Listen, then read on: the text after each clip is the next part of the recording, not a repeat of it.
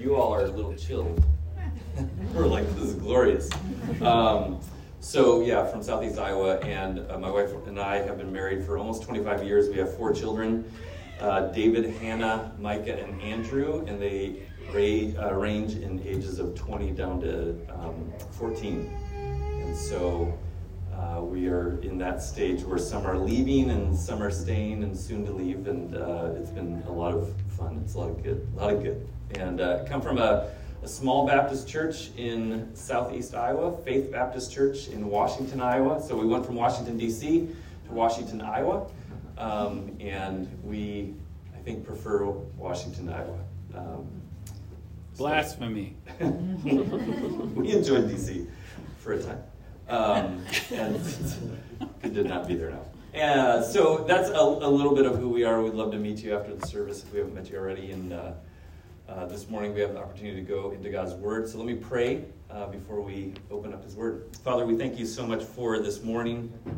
Thank you for uh, the privilege it is to open up your Word and uh, to see what you have for us there um, and what it means for us today. Father, I pray that you would use your word to shape and to fashion us to be more like Jesus, that you would convict us and challenge us, encourage us, and equip us for uh, what is in store for us uh, and for your church in, in the days, weeks, and months and years to come. Father, I pray that the words of my mouth and the meditation of all of our hearts would be acceptable and pleasing to you, O Lord, our rock and our Redeemer. I pray this, these things in the precious name of Jesus. Amen. Amen. Do you all know what the current estimate is for the population in the world? Anybody know? 8 billion? That's right. About 8 billion people. And I will jokingly, from time to time, as I'm interacting with my family, is to say, I have a face that's easy to forget. Um, that I will interact and meet people from time to time, and I feel like I'll go back after maybe six months or so, and I feel like I have to completely reintroduce myself. I recognize them, but they don't recognize me. So I feel like I just am a middle class white man that is easy to forget. And, and I think when you hear 8 billion people, uh, we can't really wrap our minds around that. What, what does that number even look like? And, and if we think long and hard about 8 billion people, there will be times where we think, what do I matter? I'm just one of 8 billion. Does God even see me? Does he even hear me? Does he even know I'm around? And we can, we can get lost in those concerns. This morning, I want us to see from God's Word that He does, in fact, see us, He hears us, He knows us. Um, and so I want to look for, at that from Genesis chapter 16. So if you have a Bible, I'd love for you to open it up or turn it on to Genesis chapter 16. And this is, this is the story of Abraham uh, and Sarah. If you're familiar with that story, and I'm starting in the middle of this account, of, of Abraham's account. So let me get you up to speed a little bit. Um, the, the story of Abraham begins at the end of Genesis chapter 11. Uh, and it quickly moves into in Genesis chapter 12 of God speaking to Abraham, where he says in Genesis 12, 1 to 3, Go from your country and your kindred and your father's house to the land that I will show you. And I will make of you a great nation. I will bless you and make your name great so that you will be a blessing. I will bless those who bless you, and him who dishonors you I will curse and in you all the families of the earth shall be blessed. That's a big promise that God makes to this idol worshiping man.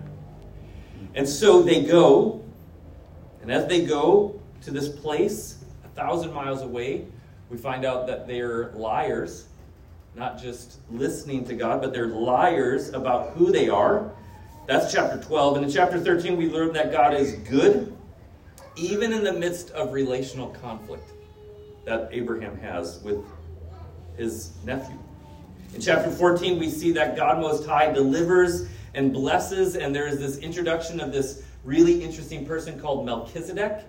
Um, you should talk to Jonathan about Melchizedek sometime. We don't have time for that. Um, and then years pass after the promise, and in chapter 15 of Genesis, God confirms to Abraham uh, that the promise that he made to him, he is going to keep. And he does this by making a covenant a unilateral covenant that God initiates with Abraham. And he says, This promise I make, I am going to see it through. You are going to receive all the promises that I've made to you. Which brings us now to chapter 16. So, with, the, with, the, with this hanging over our heads of this reminder that God made a promise to Abraham, whom he's called Abram at this point, and he's confirmed this with a covenant. That's how chapter 15 ends, and then we get to chapter 16. So let's look at chapter 16. Okay, I'm going to do something that we do at my church. I didn't clear this with you. I hope this is okay. Uh, but when we read God's word at Faith Baptist Church, we stand for the reading of God's word. So if you would, would you please stand if you're able to honor the reading of God's word? Genesis chapter 16. Now Sarai, Abram's wife, had borne him no children. She had a female Egyptian servant whose name was Hagar. And Sarai said to Abram, Behold, now the Lord has prevented me from bearing children. Go into my servant. It may be so that I may obtain children by her. And Abram listened to the voice of Sarai.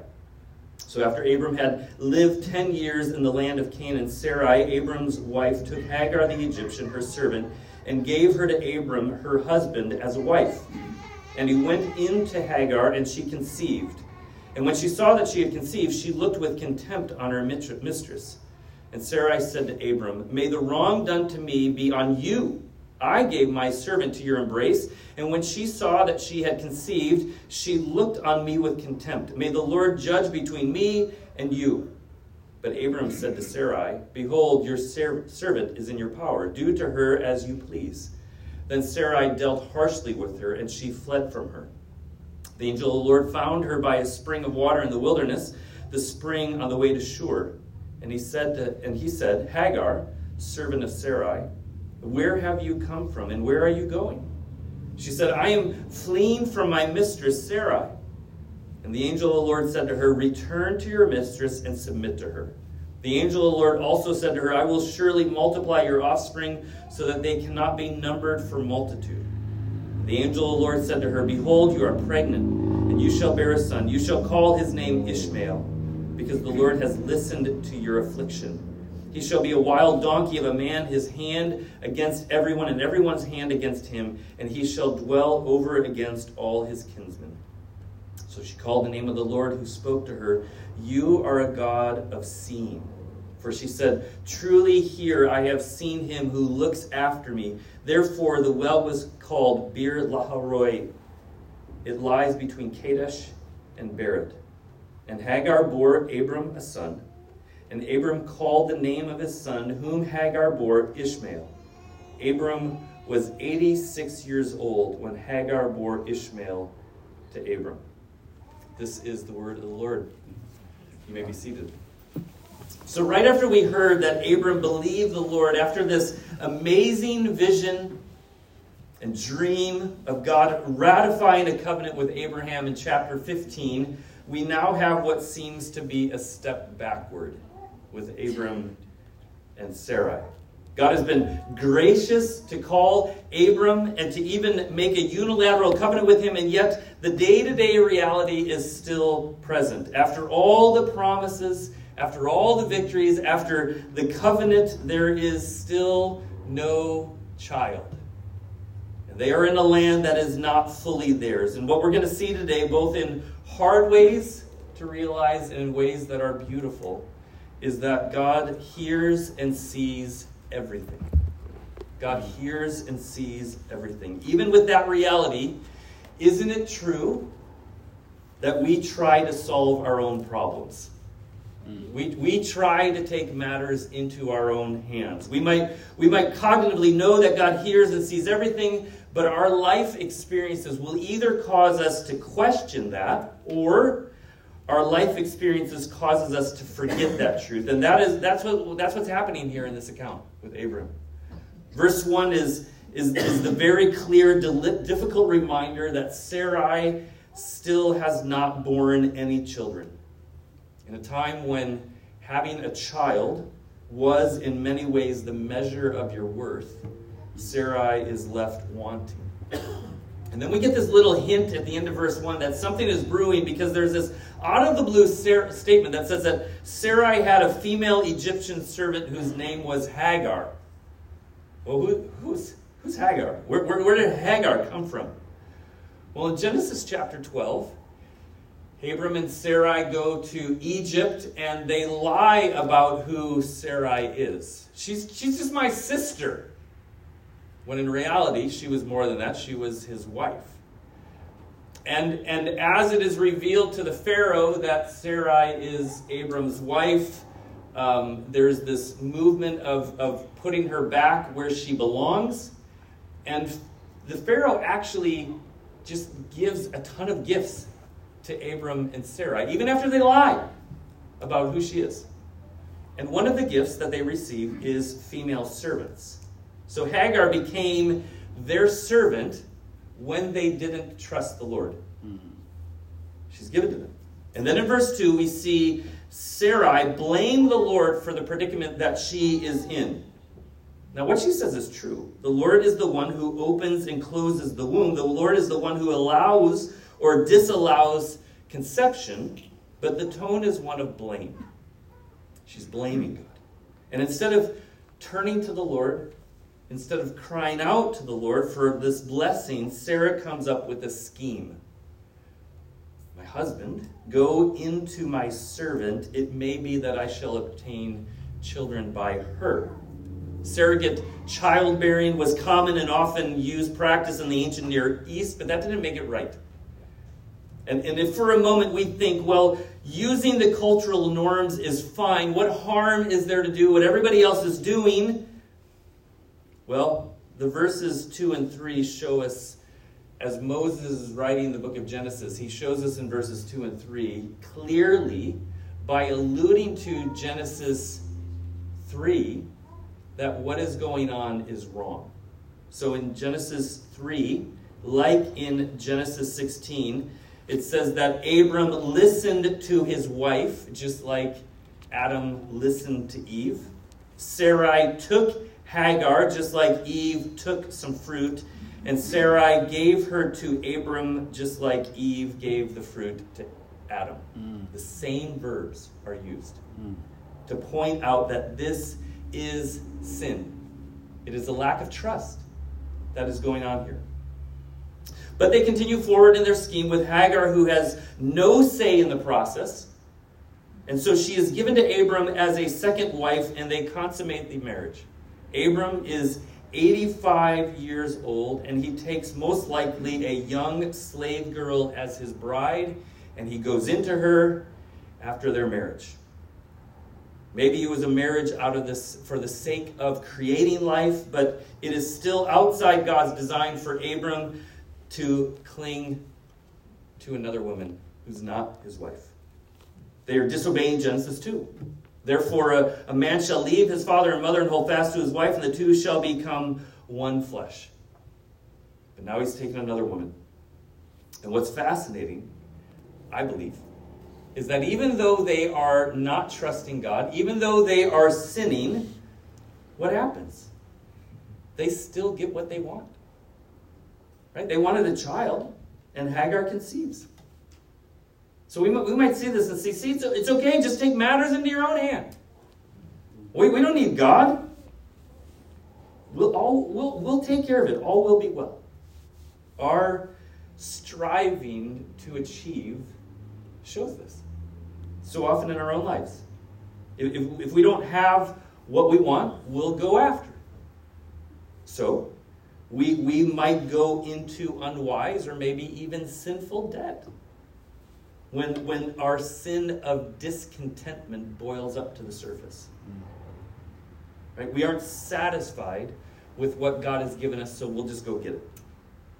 If we're going to climb the corporate ladder, it might require long hours at the expense of our family, maybe at the expense of our faith.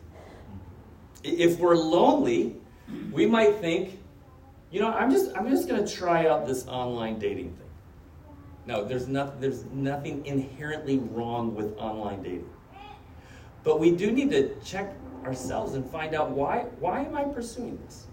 And, and do I hide some facts about myself if I'm a follower of Christ so that I won't be lonely anymore?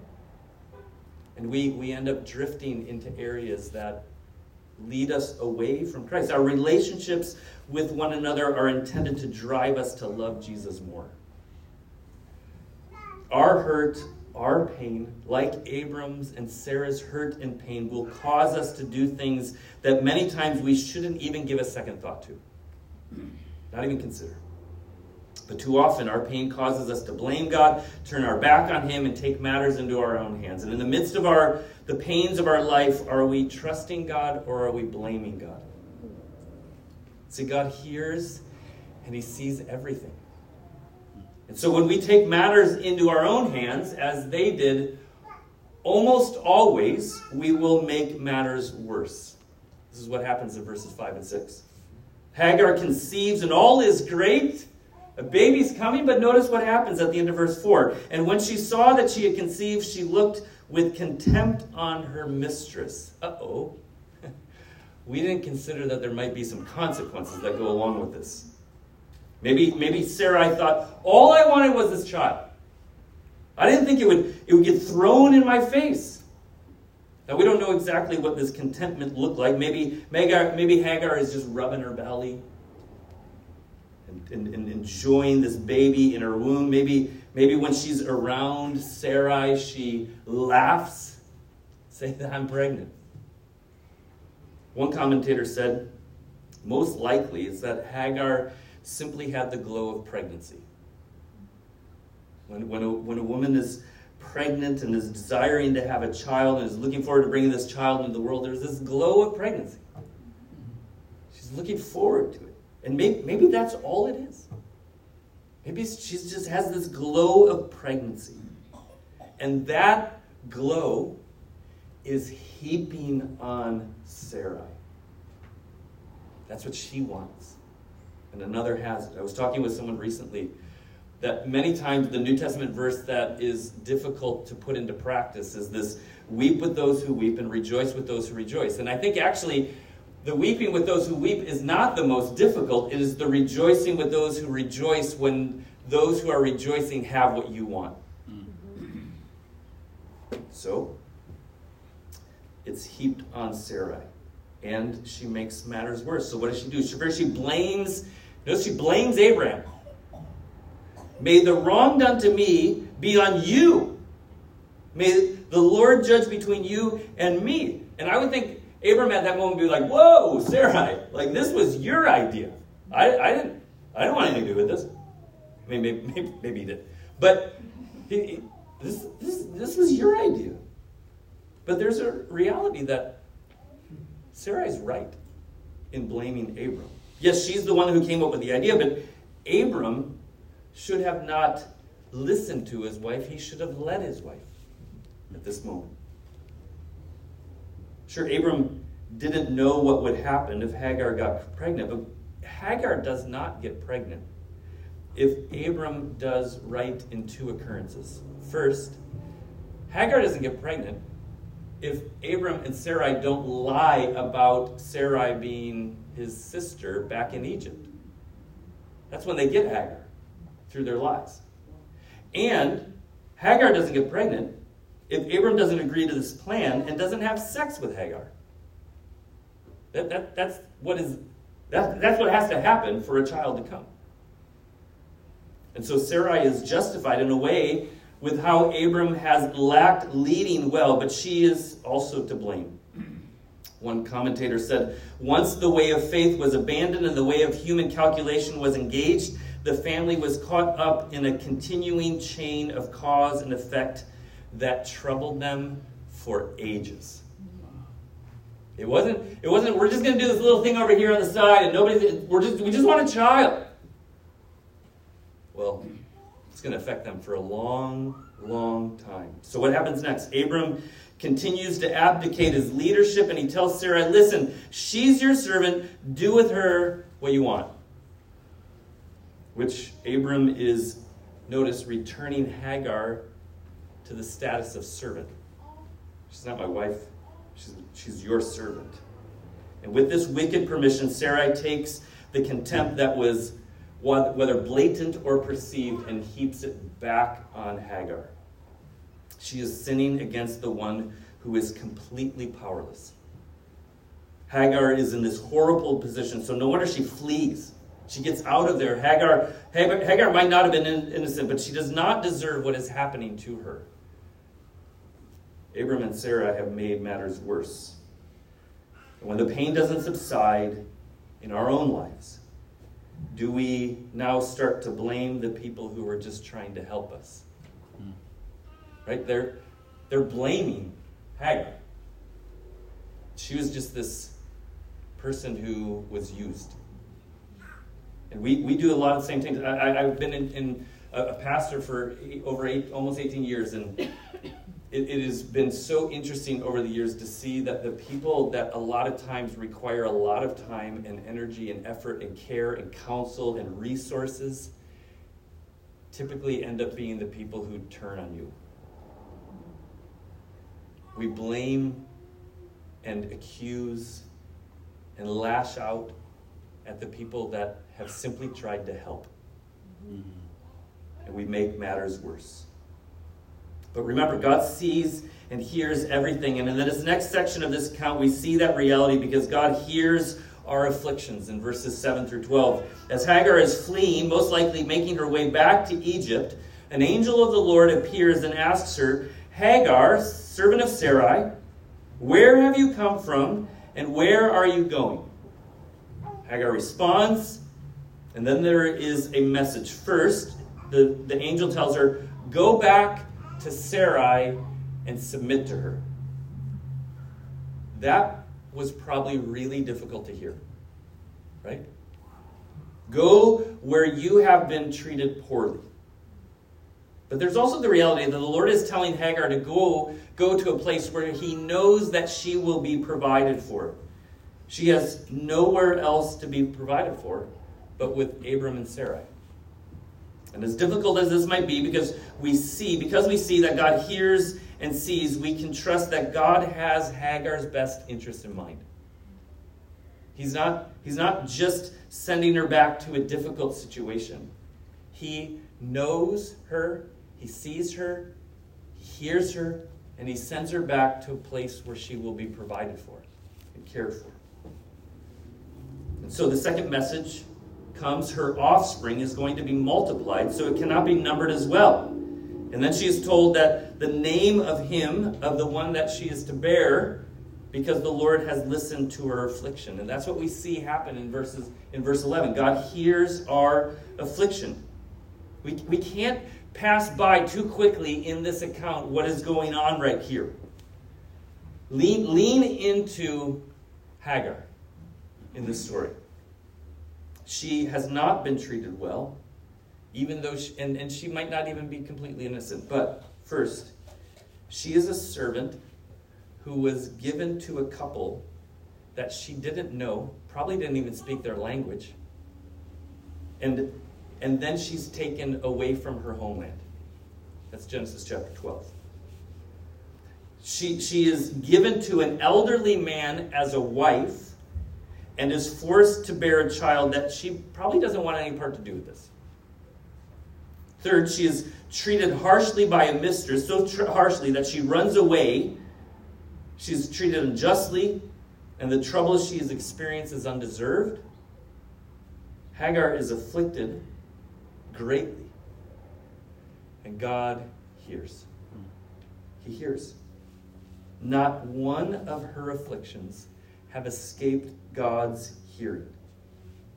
And even the name Ishmael means God hears. God hears. What a, what a gift from the Lord. A, a, a reminder that her son, his, his name, is reminding her constantly God hears. And this is good news for all of us. Mm-hmm. What, what pain, what difficulty are you experiencing right now? please understand the Lord hears your affliction. Not one of them is missed. And so, if the reality is that God hears our afflictions, the encouragement is to cry out to the God who hears. Now, you, you might be in a place where you think and feel like, I don't, I don't know if He does. It seems like there's only silence. And the life of Abram and Sarai is a great reminder that it has now been 10 years since God made a promise to them. And there is still no child. They, they, of all people, would have this feeling of, does God even hear? And it's going to be another 15 years before the baby finally comes. This is the challenge. Just because God hears our affliction, that doesn't mean that we will necessarily feel like He does all the time. And it also means that not everything will always go well, even as He hears our afflictions, for us or for those that we love. But God hears.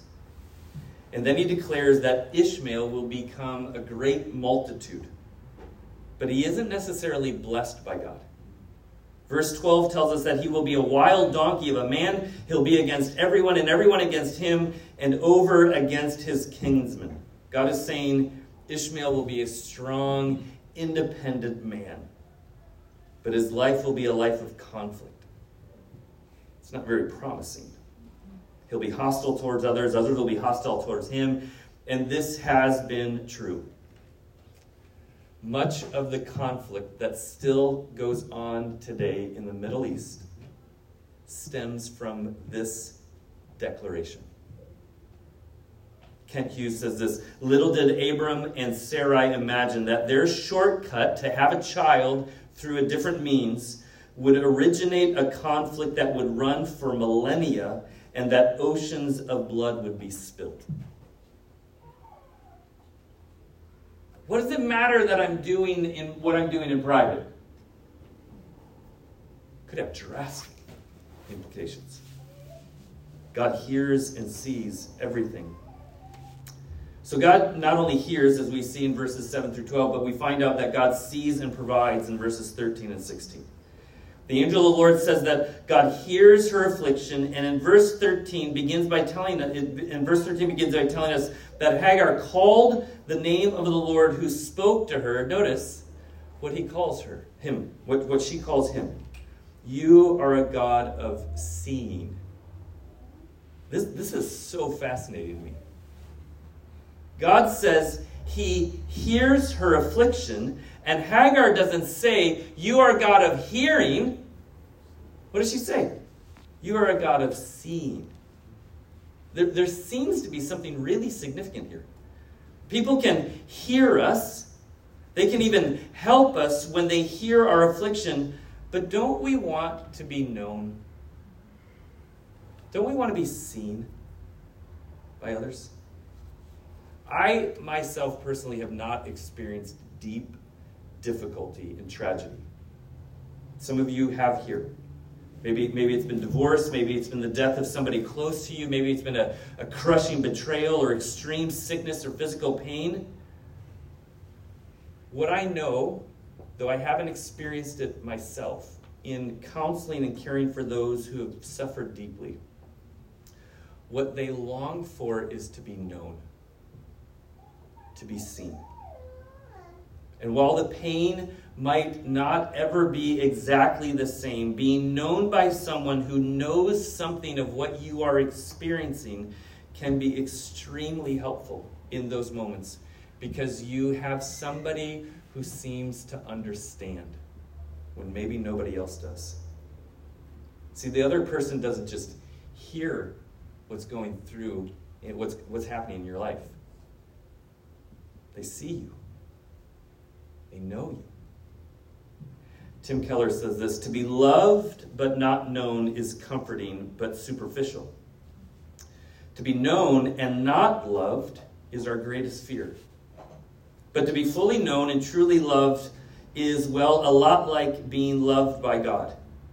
It is what we need more than anything. It liberates us from pretense, humbles us out of our own self righteousness, and fortifies us for any difficulty that life can throw at us. This seems to be what Hagar is saying. You, you see me, you know me. And she also knows that God looks after her. And what is amazing about the Bible and Scripture in this account is that some commentators have said that this Egyptian slave girl confers a name on God that is the only person, whether male or female, Jew or Gentile, to confer a name on God the God who sees. And so when this reality settles in, when Hagar has confidence that God hears her and sees her, she obeys the Lord and she makes her way back to Abram and Sarah. She bears the son to Abram, and Abram, the text tells us, Abram names the son Ishmael. How, how did Abram know what to name him? Well, of course, Hagar had to have told him, right? Hagar came back and told them of this encounter with the angel of the Lord and, and shared all the details. And now, Abram hears and sees and obeys the Lord by naming his son Ishmael. So, so imagine, in thousands of years ago, this little tyke is running around and they call out to him, Ishmael! Ishmael. And every time Abram and Sarai say his name, they are reminded, as is Hagar, God hears. God hears. So cry out. He listens. Pray to the Lord who hears you and who knows you because he sees you. God sees and provides. And if you are in Christ, listen, you are fully known and fully loved. Friends, God still hears and sees everything. And, and, and we see this in the life of Jesus. Jesus frequently hears and sees those who would have never been heard or seen at that culture and at that time. Maybe you recall the story of the woman at the well in Samaria.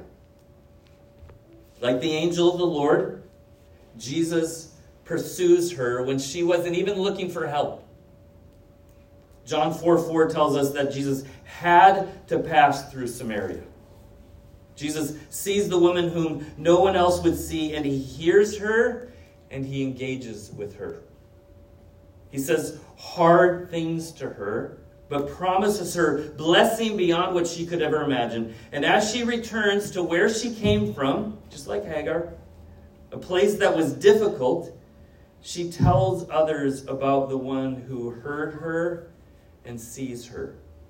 And they too listen, like Abram listened to Hagar, and they believe. Church, this has been and always will be the way of God. And so, do you feel like you are in a never ending cycle of affliction? Do you feel like God has abandoned you? Do you feel like no one hears you and no one really sees or knows you? Do you, do you feel like you have a face that is easily forgotten? God sees you and He hears you. Listen to these words from James Boice as I close. Most of us are not great in the world's eyes and many are suffering or being as unjustly treated as Hagar was.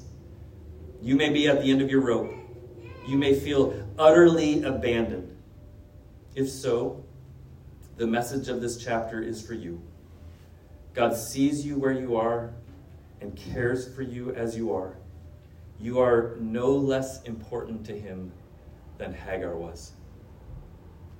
God sees and he hears everything. Let's pray. Father, we thank you so much for your word and for these accounts that are true but more than the account of Abram and Sarai and Hagar and Ishmael. God, what we, what we need and what we need to be reminded of constantly is that you are the God who hears, you are the God who sees. Would you, would you, by your grace, help us to trust you? And Lord, would you now make your word a swift word? Would you pass your word from what we have heard to our heart, from our heart to our lips, and into conversation? God, you, you say that just like the rain does not return empty, so may your word not return empty, but that it would accomplish that for which it is given. We pray these things in the name of Jesus. Amen. Amen. Thank you.